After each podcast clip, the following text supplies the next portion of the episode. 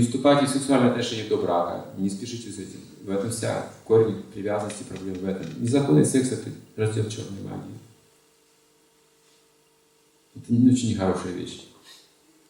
И много бед именно из-за этого сейчас в жизни людей. До брака нужно убедиться сначала, общаться, помолвка. В Америке они сейчас, психологи говорят, мы поможем вам познать друг друга в течение двух-трех месяцев до брака, до свадьбы. Поможем, если, при одном условии, если вы не будете вступать в секс. Сексуальные отношения покрывают наш разум, мы не можем понять друг друга, пока занимаемся нерегулируемой сексуальной жизнью. Поэтому столько ошибок. Потому что ум возбуждается, возникает привязанность, потом страх, а потом вдруг ссора, и еще страшнее становится. И все рушится, разум рушится.